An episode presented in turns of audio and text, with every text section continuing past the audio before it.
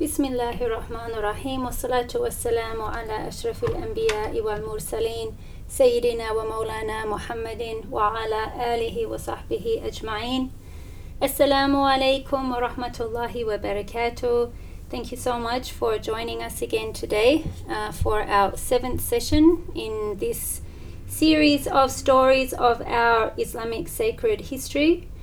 Um, I'm Um Abdullah, Jazakumul Khair, shukran for joining us. And inshallah, uh, we will start uh, with our story today and taking some reflections from it, also from some other traditions, and then also having a little bit of a chat at the end about the Hajj and some of the significance of that as we are in these uh, days of the Hajj. Now we've just entered in it today.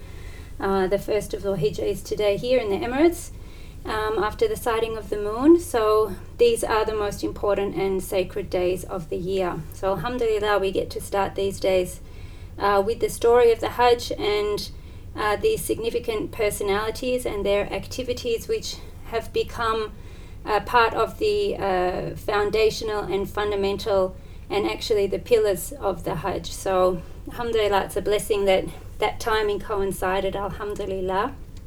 Our class etiquette, women only, no recordings or screenshots, and questions or comments at the end. And uh, here we have another picture of the Kaaba. Uh, of course, pre COVID, this must have been with the sea of people there. And inshallah, we ask Allah to make us of those who will be in the vicinity of the Kaaba, of the sacred house, inshallah, as soon as possible. Our intentions, inshallah, for learning and teaching. Bismillahir Rahmanir Rahim. نويت التعلم والتعليم والتذكر والتذكير والنفع والانتفاع والإفادة والاستفادة والحث على تمسك بكتاب الله وسنة رسوله صلى الله عليه وسلم والدعاء إلى الهدى والدلالة على الخير ابتغاء وجه الله ومرضاته وقربه وثوابه سبحانه وتعالى In the name of Allah, most gracious, most merciful, I intend to learn and teach, to remember and remind, to benefit myself and to benefit others, to derive usefulness and extend it to others, to encourage adherence to the Book of Allah and the Sunnah of His Messenger sallallahu alaihi wasallam, to call to guidance and direct towards good, thereby seeking the countenance, pleasure, proximity, and reward of Allah, the absolutely transcendent and most exalted. Ameen. And in that picture, we have Jabal Rahma, uh, which is the small mountain on the plain of Arafat where the pilgrims go. And as the Prophet ﷺ has said, Al Hajju Arafah, the Hajj is Arafah. So it's by being present on that day, on the 9th of this month of Dhul Hijjah, uh, that's uh, the most important rukun or pillar of the Hajj practices or the, the Hajj rituals. And it's on that day when Allah's mercy descends and uh, all the people there are forgiven, all those who they make dua and pray for are forgiven. Uh, and we ask Allah that whoever is there remembers us in their du'as, inshallah, and that if we haven't yet been, that we get the chance to do so, inshallah. Okay, today's class, um, we're going to discuss a bit about Sayyidah Sarah, the wife of Nabi Ibrahim, Abraham, um, alayhi salam, wa alayha salam, and Sayyidah Hajar after her, who was his other wife uh, or um, partner, as we will get to in the story, and look in more detail uh, at the aspects of her life that we know about and also the legacy that she left. And then, as I said, do some brief reflections on the Hajj. And as you can see here, this is the legacy that Sayyidah Hajar left. This is the sa'i or the movement between the two hills of Safa and Marwa in this picture. Obviously, this is a modern picture where it's all enclosed and air conditioned, marble floors, and everything. Um, and this is the pilgrims going back and forth seven times between those two hills as she did. So that's how it looks now. And this picture also gives you some perspective on the distance, which is actually about 450 meters Uh, so it's quite far. And uh, if you do that seven times, then it comes to about 3.6 kilometers that you're just walking in this part of the Hajj. So it's highly recommended to do it when you are younger and fitter and in a good state of health and not to delay your Hajj as it is a religious obligation. If you do fulfill the conditions for it becoming obligatory upon you, um, such as being Muslim, such as being sane and being free and having the financial means to do so, and also having a safe path to actually get to the Hajj and perform the rituals. So, if those conditions are open and available to you, uh, then you shouldn't delay it. Um, holidays in Thailand, holidays in Morocco, as fascinating as it is, or any of the other Muslim lands, as fascinating as they are. And uh, within them, there are also uh, spiritual pilgrimage sites and things like that, and places that uh, we want to go, and souls that we want to connect with, those that are on the face of the earth and those who are beneath it. Um, and for all the other great and tremendous history and culture and everything that we would want to experience from 14 centuries of um, the Muslim world, um, that will still be there um, next year, inshallah. And your Hajj is something that you should attend to straight away. So, if you are by the means financially and you do meet the conditions, then by all means make it a priority to go and complete that obligation. And then, inshallah, whatever you're blessed with in the rest of your life, you have that to go and explore whatever you want to in the world, inshallah. And you'll probably find that you'll just want to go back to Mecca and Medina anyway. Okay, so we're just going to mention uh, what we know about Sayyidah Sarah, who was the wife of Nabi Ibrahim. She is mentioned a couple of times in the Quran, and we're going to talk about her specifically. Um, with regards to how she's introduced in some of the stories in our tradition. Now, these stories, they're not exactly authenticated, and uh, often the sources of these stories are not known, uh, but they they are there in the books of, of history of Ibn Hisham, also in some of the tafsirs, um, the tafsir of al-Tabari, who was one of the earliest um, exegetes of the Quran. Uh, also thereafter in Ibn Kathir, which he comes sometime after, a couple of centuries after. So the stories are there, and they come again from the stories of the Israeliyin, of the stories of the, the, the children of Israel. So um, we can't really verify them historically, but this is what has come to us of these uh, events. And so we, we take it as that, inshallah and there are different reports, there's different ways that these stories are mentioned in different books, and different authors uh, will choose to put in different things. So, depending on how they uh, feel about it or what they think is important. So, we'll just sort of look generally at um, how Sayyidah Sarah is portrayed, particularly in this uh, early part of her. Well, it's not actually early because they were old, but I mean in this uh, beginning part where she becomes the mother of Sayyidina Ishaq or Isaac as he is known. Uh, so, first of all, the story with her starts when Sayyidina Ibrahim salam, uh, went to Egypt from Philistine, from Palestine, and uh, when he was there, somebody from the people of the Pharaoh. So the Pharaoh is a generic name for the king or the ruler of Egypt. It doesn't refer specifically to the Pharaoh in Nabi Musa's time, although it can do, but it just means generally the ruler.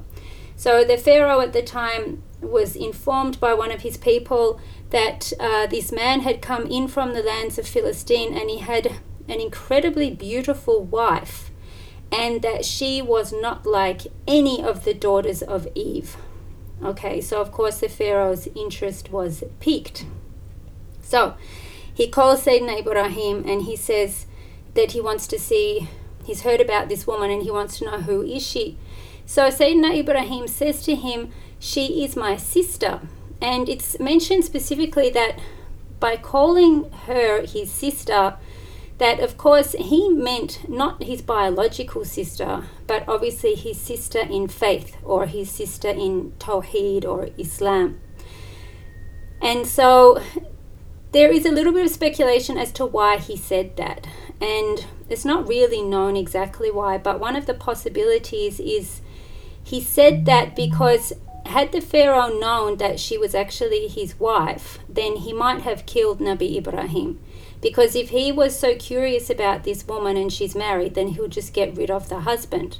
But if he says that she's my sister, then the possibility there is that he might be interested to see her, and there is a way of her protecting herself in any uncomfortable situation, but also it means that Nabi Ibrahim is not going to come under threat either.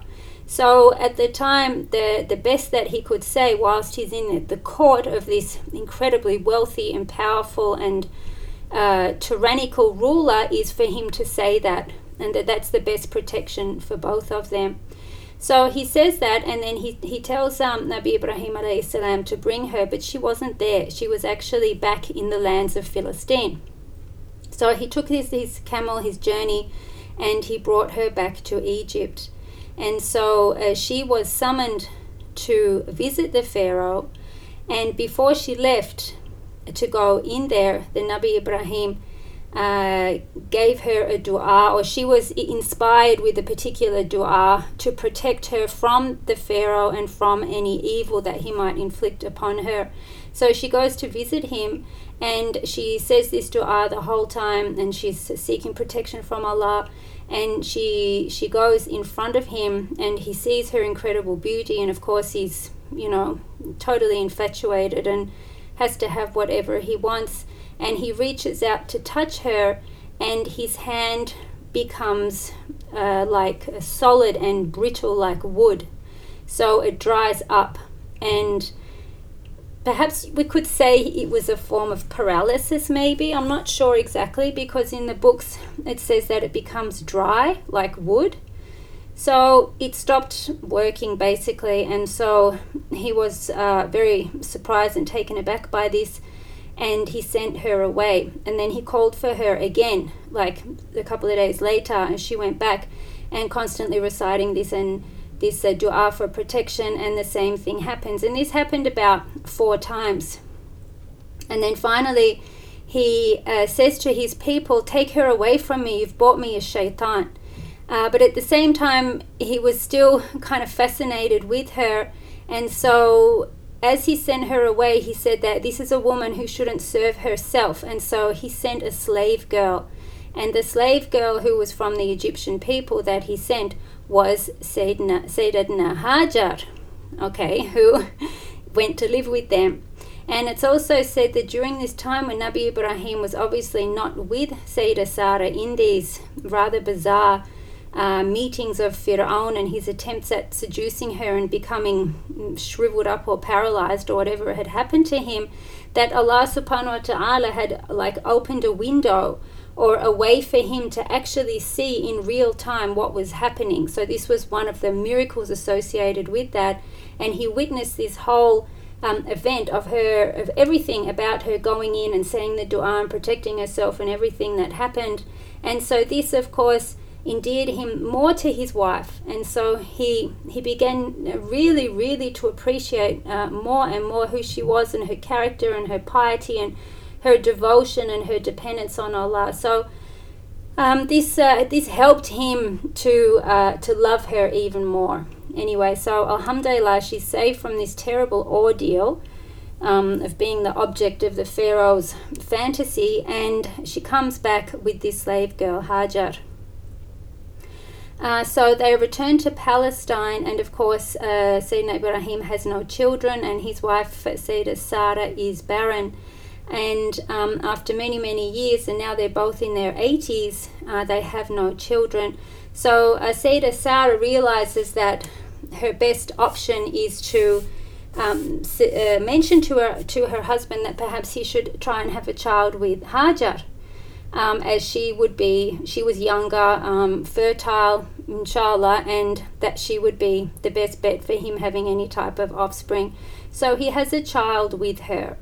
And this child is called Ismail. And Ismail and Ishaq were the two sons of Nabi Ibrahim.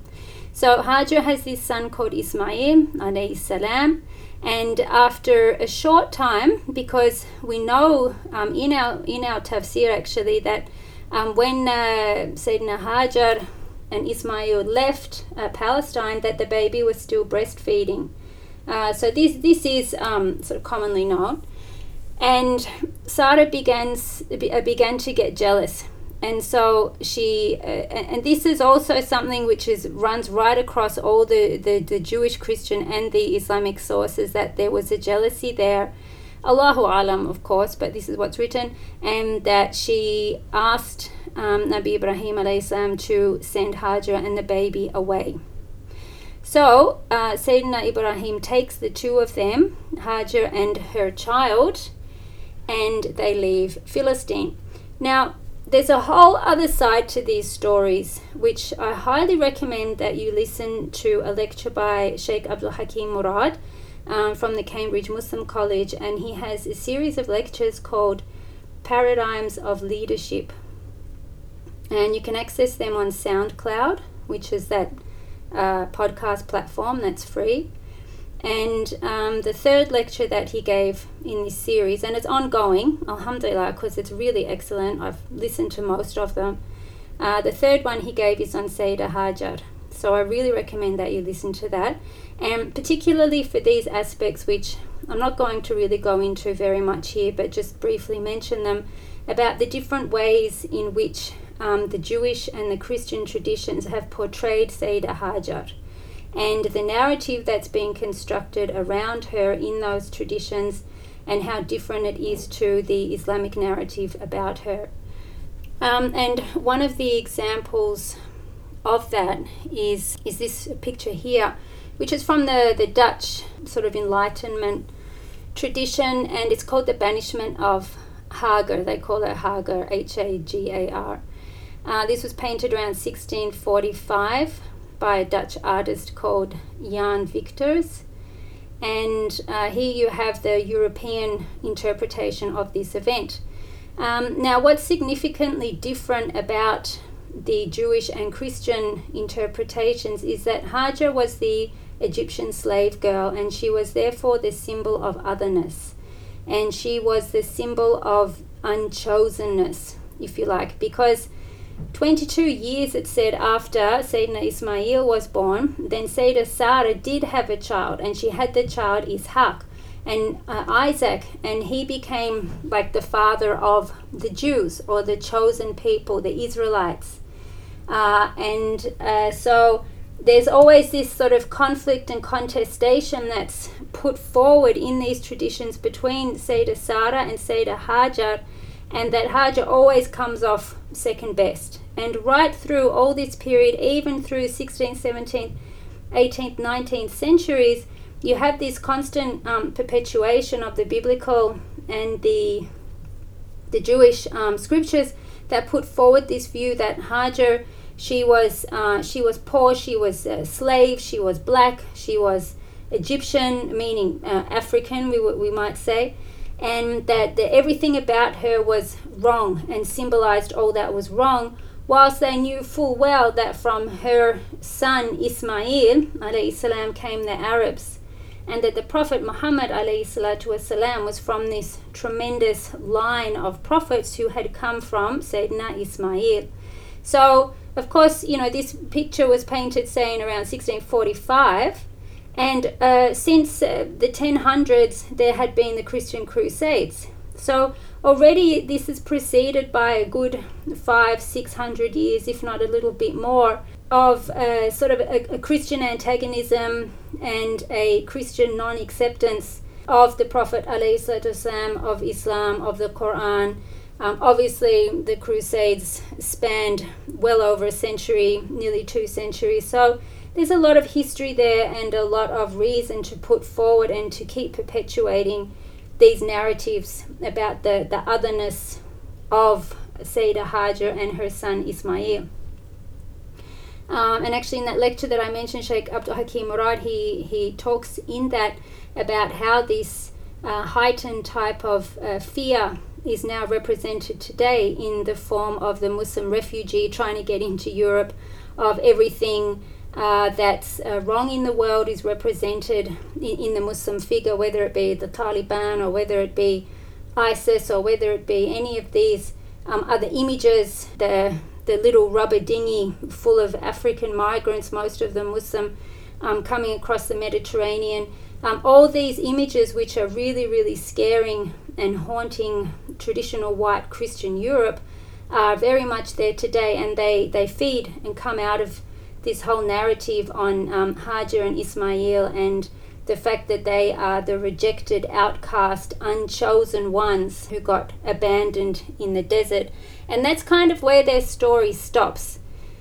Because it says in the Bible, I think it's in Deuteronomy, uh, that they were uh, banished to the land of Paran and that is uh, known from other sources to be the deserts of the Hijaz, of what's now Saudi Arabia, and particularly around that area where Makkah is. And the old name for Makkah is Bakka, and that's also mentioned in the Quran. So, this Bakka was a, a place that had been known about after it was settled in this land of Paran. Other stories, like in the Bible, they say she was banished to Beersheba, which is part of the um, Palestinian desert lands, uh, but it was actually further than that. So here we have a very uh, European uh, depiction. You can see in the background there the image of Sarah, who's looking kind of smug and with a bit of consternation and a range of emotions there on her face with her child, but Ishaq wasn't born yet. And also, as we know, Sayyidina Ismail was a breastfeeding child when they were banished.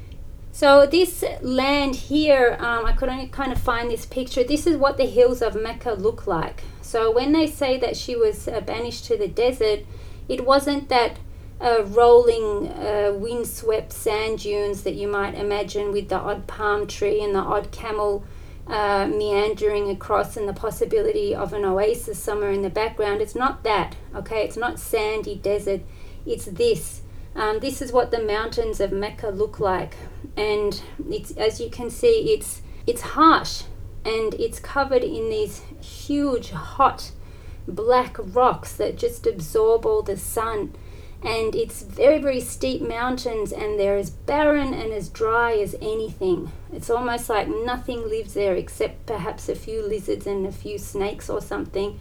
Of course rain does come in the area but for the most part it's an extremely hostile and harsh land. And uh, the city of mecca and uh, the house the kaaba um, was situated in a, a small valley actually between some of these very large mountains. And it's mentioned in the Quran when uh, Sayyidina Ismail walked with Sayyidina Hajar and the baby, and they kept, uh, they left Philistine and they kept going and going, and then going south, south, south, and, and sort of parallel with the, the Red Sea coast. And as they kept going further and further south and into this mountainous land, um, they were leaving behind fertile ground, they were leaving behind regular rain, and it was becoming more and more um, barren and harsh. Uh, this particular ayah in Surah Ibrahim, um, which we'll, we'll get to this part in the story just in a moment, but just to introduce the ayah here, he says, Bismillah ar-Rahman ar-Rahim. ربنا إني أسكنت من ذريتي بواد غير ذي زرع so he says, Oh my Lord, I have settled some of my offspring in a valley of no vegetation. So a wadi, which is a valley, غير without the zar'in, without any agriculture, without any plants, without any vegetation. So there was absolutely nothing living there. Um, عند بيتك المحرم, like at your sacred house. But there was no sacred house built yet. Okay, this because Sayyidina Ibrahim came back later when Sayyidina Ismail was an adult, and together they laid the foundations and built the first Kaaba. Uh, but here it's already mentioned, and he says, رَبَّنَا لِيُقِيمُوا الصَّلَاةَ فَجَعَلْ أَفْئِدَةً مِنَ النَّاسِ تَهْوِي إِلَيْهِمْ وَارْزُقْهُمْ مِنَ الثَّمَرَاتِ لَعَلَّهُمْ يَشْكُرُونَ So, why did he leave them there at what would be the site of the sacred house? لِيُقِيمُ الصَّلَاةِ So that they would establish the prayer, not just perform the prayer, but establish it and make that the pillar, the foundation, the rukun, the, the absolute essential element of life. Because that place had no life. So, what are people meant to do there? Why would he leave his, his, uh, his wife?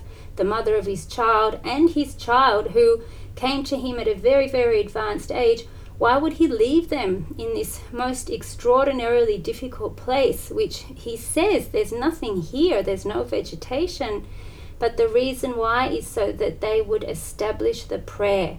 And this is the foundational action of the human being. And we know that all prophets had prayers, um, different to the to what the prophet Muhammad والسلام, was given and what he's taught us. But the essential function of the human being and the essential purpose of the human being is worship, and that worship is embodied in the prayer. So that's what this is for.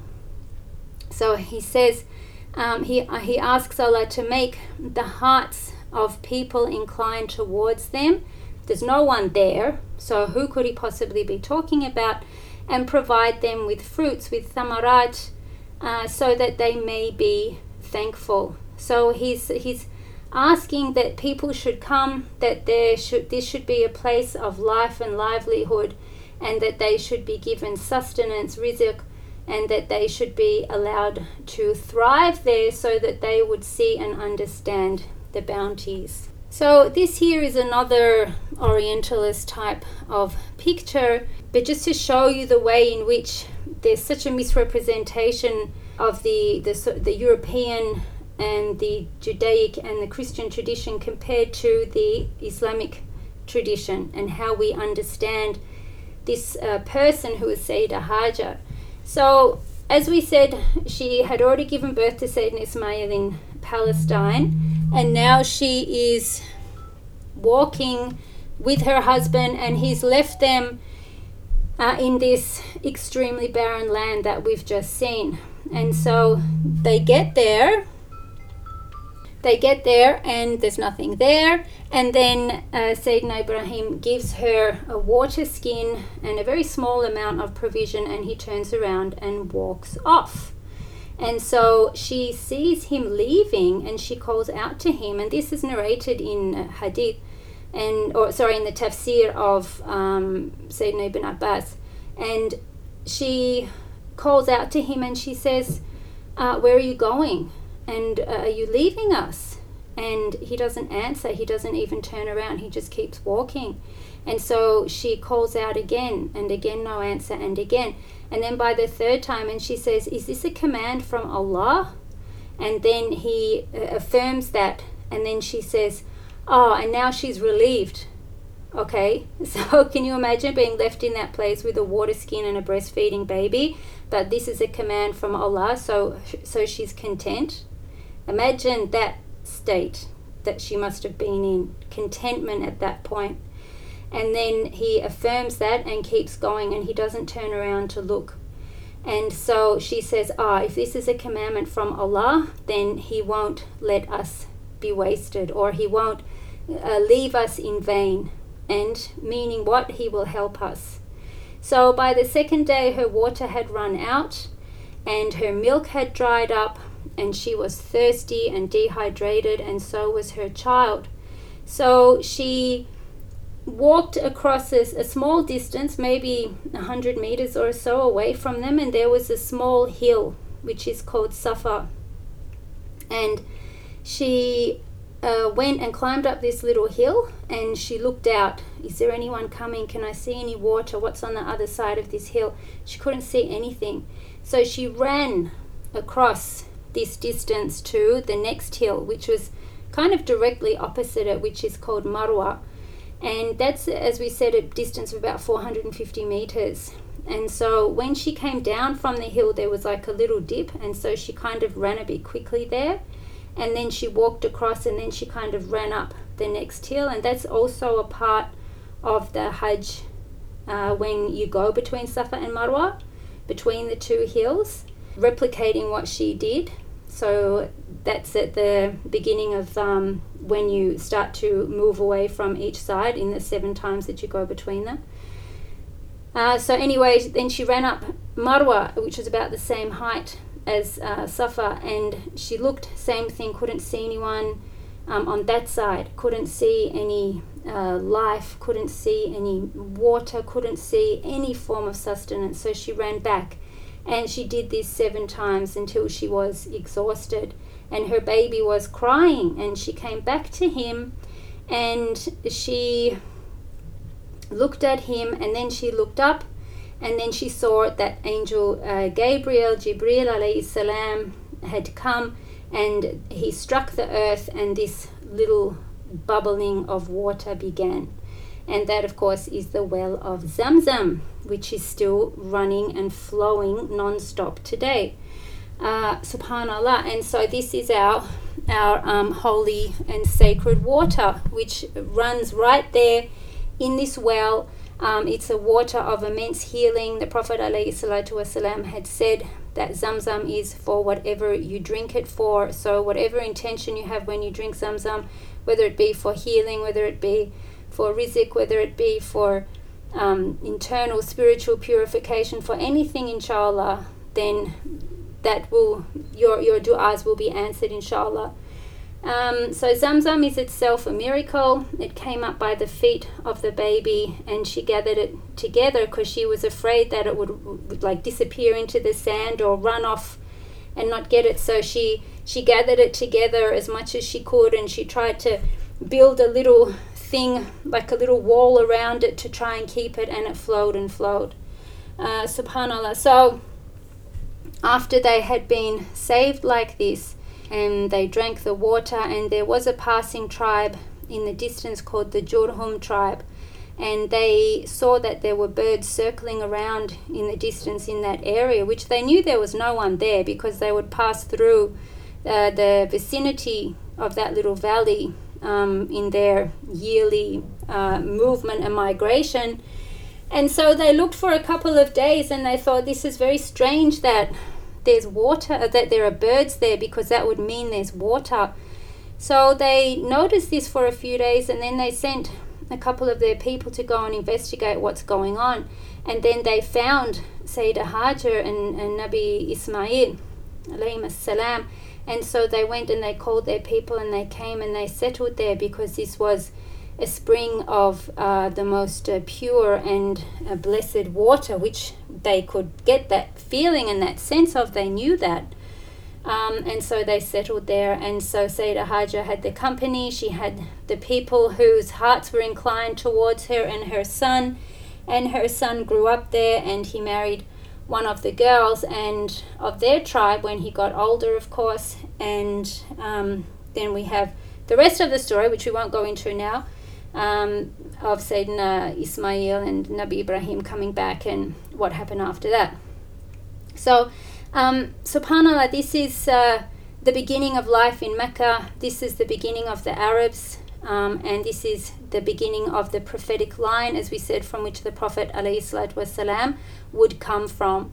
So, from these people, you had um, the best of people who were the Arabs, the best tribe of the Arabs, which is the Quraysh, um, the best uh, branch of the Quraysh, which is the Bani Hashim, which is the tribe of the Prophet ﷺ, and the best person from that tribe, who is him, Muhammad, uh, peace and blessings be upon him. And they all came from Hajar, this Egyptian slave girl, okay, and her son Sayyidina Ismail. Now, the interesting thing too, and is the Hijr Ismail the, the brick part of the Kaaba there at the bottom, and then you see that semicircle, that kind of horseshoe shape. That's called the Hijr Ismail. And Sayyidina Ismail and his mother, Sayyidah Hajar, are buried in there. So when you go for the Hajj or Umrah and you make your circumambulation, your tawaf seven times around the Kaaba, you're also going around their burial place. So there's a tomb in there, okay? And that's a really interesting thing to note as well because they are uh, entombed, they are uh, permanently buried there. And as a reminder, um, that, that, that she and her action of going between those two hills has been instituted as a part of the rituals of the Hajj and as something that we remember this woman by. And there's no other religion or religious tradition on the face of the earth that has ever been instituted by a woman, apart from this one. And subhanAllah, whilst we have this type of artwork being perpetuated over and over and over again, literally for centuries, then what we have as Muslims from how many years even before that, people who are going up and down, up and down, emulating her and representing her and her movement between those two mountains in her absolute reliance and dependence and faith in God. And so instead of trying to show her in some political or in some uh, in some political representation to show everything that you would want her to be in order to prove you and your people and your faith as being superior, instead of wasting your time and your effort on that, what Muslims have always done is celebrate her and emulate her and be as much as they can like her in this um, moment of the Hajj where you are there in your your ihram for the men where you are stripped of all your possessions of this worldly life. You don't even wear a stitched garment okay because the ihram has no stitching on it.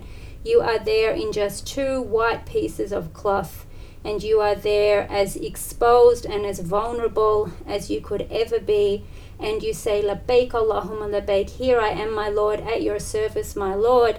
And you follow in that state of uh, about as as low as you can go in terms of the dunya because there's nothing that you can hold on to to give yourself any type of boost or lift or status.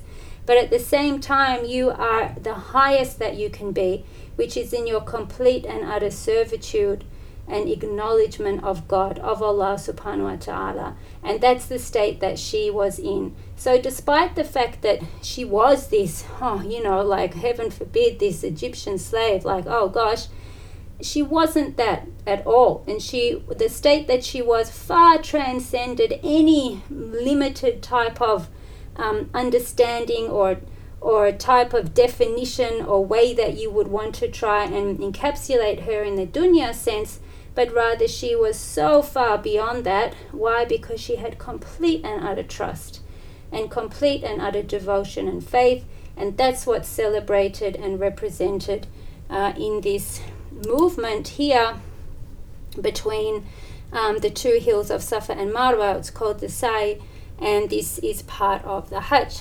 So here on the right is an old picture, as you can see. There's like sort of a wooden structure, and it's looks like it might be a canvas type of a roof there. So it might keep a little bit of the hot sun off but certainly not like our marble encrusted air conditioned passageway that we have today. Uh, but that's um, that's how people did it. And of course before that there may not even have been a cover um, and people in the past, of course, were much stronger than they are today and were able to endure these types of conditions, particularly in acts of religious devotion and duty. And on the left, we have actually a picture of the mountain itself, um, the two mountains which look like that. And this photograph, I think, was actually taken through a glass or a kind of a, a perspex um, screen, which now separates people. So before you used to be able to actually climb up and sit there. Um, so as you were doing your uh, back and forth between, once you'd finish, you could sit there and rest actually on top of those mountains. But uh, I believe now they are protected by a kind of glass covering. So I think this photo was taken from outside the glass. But you can see the type of rock and you can see how harsh it was. And then the roof behind it, of course, you can even see the air conditioning vents and a bit of decoration. So it's definitely changed. Uh, but this is um, the part of the Hajj where we celebrate her. What she also shows Sayyidah Hajar, is that her true uh, humanity is expressed through her appeal to the divine. So, who she really was as a creation of Allah, um, becomes apparent because she was desperate and she literally had no one to turn to. She had nothing to do but to take whatever means that she could and to appeal to Allah subhanahu wa ta'ala to save her and to change her condition. And this reminds us that the tyrants never succeed and that those who spend their whole life seeking to accumulate wealth and power for themselves are actually the weakest of all because once those things that they've sought to establish themselves with begin to crumble, then they fall as well. So if you're small and if you're simple and you're just a nobody and you're just going around in your life, don't be deluded that somehow you're going to be better or that somehow things will change for you in a good way if you become deceived and seduced by the worldly delusions of fame and celebrity and beauty and recognition and wealth and status because there isn't success in those. And what they represent is not success. Um, nor are the people who follow that path truly successful. Um, but rather it's the little people the people who don't try and get anything for themselves from those material things but who recognize that their strength exists purely in their connection with Allah subhanahu wa ta'ala and their faith in Him and their dependence and reliance upon Him, then they are truly the successful. And Sayyidina Hajar represents that for us. And, and her, her actual manifestation of that is something that we emulate in this um, sacred ritual of the Hajj and also in the Umrah, in the, the smaller pilgrimage, if we do that as well, inshallah. So she, her, her true success was in that, and of course it was manifested even after that because she became the mother or the matriarch of the chosen prophet. So whilst she was cast out and has had this constantly negative uh, narrative made up about her uh, for being the unchosen one, she is actually the mother of the chosen one because the Prophet ﷺ, Muhammad, his name is Al Mustafa and Mustafa means the chosen one. So she she's the mother of his whole prophetic line. And that if that's not success then what is? And I don't like want to carry this sort of metaphor too far, but if we're talking about women on the straight path and we can see this line that Sayyidah Hajar made, and she ran a straight line seven times, like about three and a half kilometers in between these two mountains and she almost literally represents for us the straight path. And she, I mean, the tawaf, the circumambulation around the, the Kaaba, that movement in the circle, that is a different geometric and cosmological representation. But this straight path representation uh, that she laid down for us is something also for us to remember too.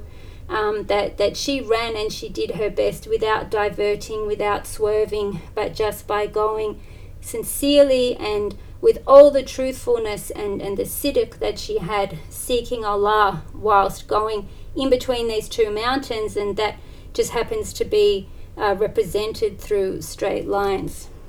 Okay, so we just have a, a little bit of a brief reflection on the Hajj, and uh, as we said, this uh, circumambulation, this tawaf, as it's called in Arabic, this um, circular movement around the Kaaba uh, is something that happens all the time and has been happening 24 hours a day uh, from certainly from the time when the Prophet والسلام, uh, reinstituted the correct practices of the Hajj pilgrimage because since that time of Sayyidina Ibrahim, when the foundations and when the first Kaaba was actually built, uh, there has because that was over a period of millennia. Of course, you know people came. There was uh, polytheism, um, shirk as it's called, um, all sorts of things that people did uh, which corrupted those original rituals which he had laid down. And so part of the message of the Prophet Muhammad والسلام, was to come and to purify those practices and to clean them up and to reinstate them and reinstitute them. And that is how people for the last uh, 1440 years or more um, have been performing these sacred rituals. So, this movement in the circular motion anti clockwise is a representation of how everything that moves or orbits in the entire universe actually goes, which is this anti clockwise. Um, and so that includes from the biggest of the planets and right down to the smallest of cells. So when anything goes in a in a circular motion, then it, it goes in an anti-clockwise direction. And so this is embodied all the time in this movement uh, around the Kaaba. Uh, but apart from mentioning some of these uh, geometric uh, patterns and movements and things, we're also connected to the Hajj on a very linear, uh, like a linear type of, um, what can I say? Not a direction, but like we have this straight line which connects us from the past to the future. And the Hajj is what connects us to both ends of that line.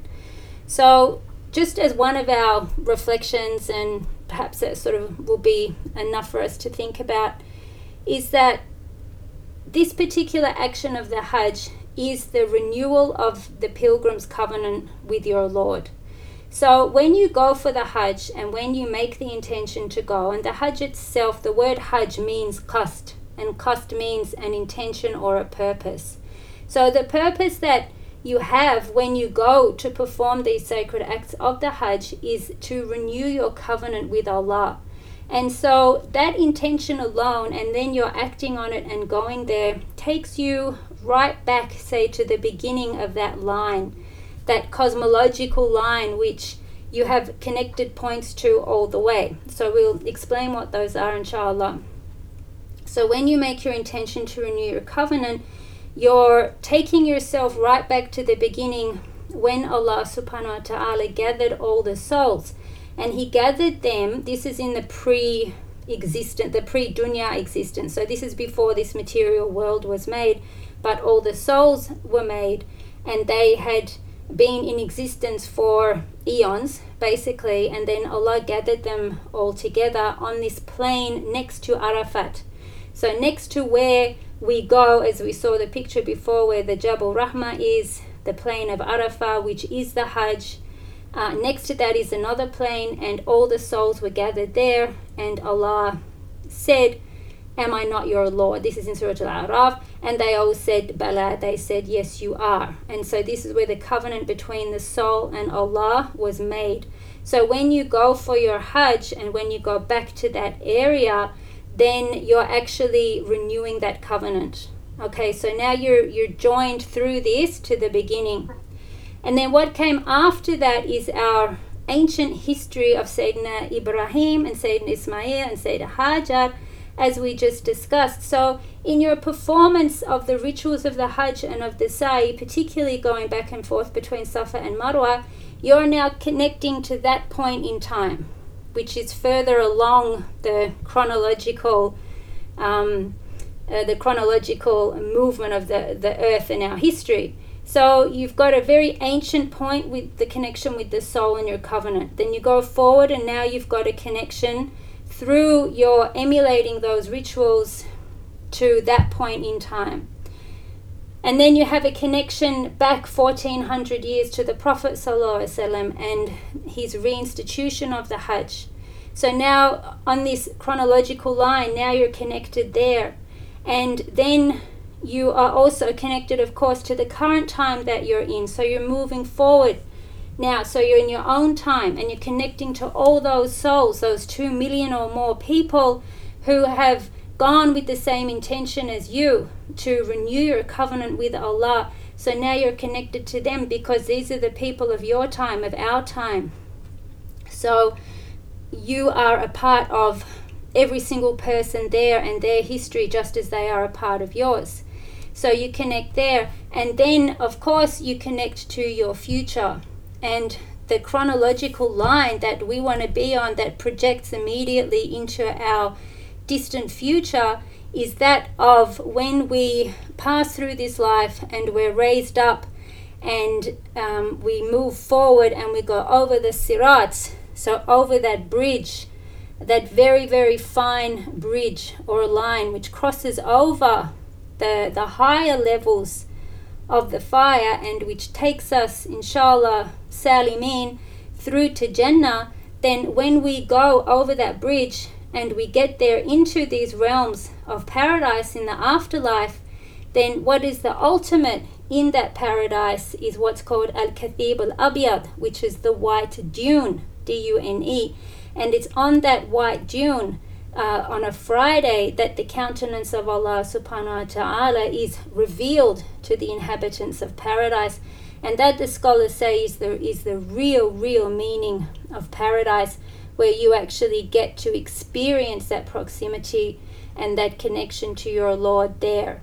So, as you can see, this Hajj is not just some set of rituals that people do and feel they're compelled to do, but rather it's a whole system which connects you right back to the beginning of time and right to eternity. Because it's through your connection to your understanding that you have a covenant with Allah to know Him and worship Him that you are able to um, see the relevance of all this and the universality of all of this, and where you, as one soul, as one human being, fit in to this whole cosmological system that Allah has, out of His mercy, not just created you in, but created you in it as a Muslim. And so, for that, we have to be eternally thankful that Allah subhanahu wa ta'ala has given us faith, has given us Iman, has given us access to knowledge, inshallah, and may Allah always increase our teachers and those who inspire us and connect us to them, um, those of the past, those of the present, inshallah, and may our children and those around us also drink from these incredible sources of marifa, of gnosis, understanding, and, and practical knowledge as well. And so, here we are um, looking back and also looking forward, and that that's a part of our connection to this sacred house, which is the point which we face five times a day. This is the Qibla, the direction of prayer. We point to this house uh, because it is our point that we we face when we pray, and it is where we gather, and this is where all this cosmological joining and connection and happening occurs around this particular structure. So, inshallah, we'll leave it there. And also, just to mention briefly that, as we said at the beginning, that this is the beginning of the first uh, 10 days of this sacred month, which are the best days of the year. And a day of fasting in them is equivalent to fasting a year, and a night of prayer is equivalent to Laylatul Qadr. So we ask Allah to increase us in all things that bring us closer to Him and that are beloved to Him, inshallah, in these 10 days whether it be through um, a commitment to reading more Quran, more dhikr, more dua, and uh, more charity and more of the things which are good for us and for those around us, inshallah. And we ask Allah to uh, lift this calamity of this illness, of this pandemic, uh, which is affecting the entire world. And uh, Habib Omar mentioned uh, last week actually um, I mean, of course, there are many ways that you can understand and look at this whole pandemic and virus and everything. And the one aspect that he mentioned the other day, um, seeking and um, beseeching Allah subhanahu wa ta'ala to lift this from us, is so that we can once again rush to acts of worship such as the Hajj. So, at least this year, Alhamdulillah, there are more people who are being able to perform it, but of course, nothing like it's always been and it's difficult for people now. Many mosques are closed, gatherings are closed. Um, it's hard for people to come together um, in acts of good.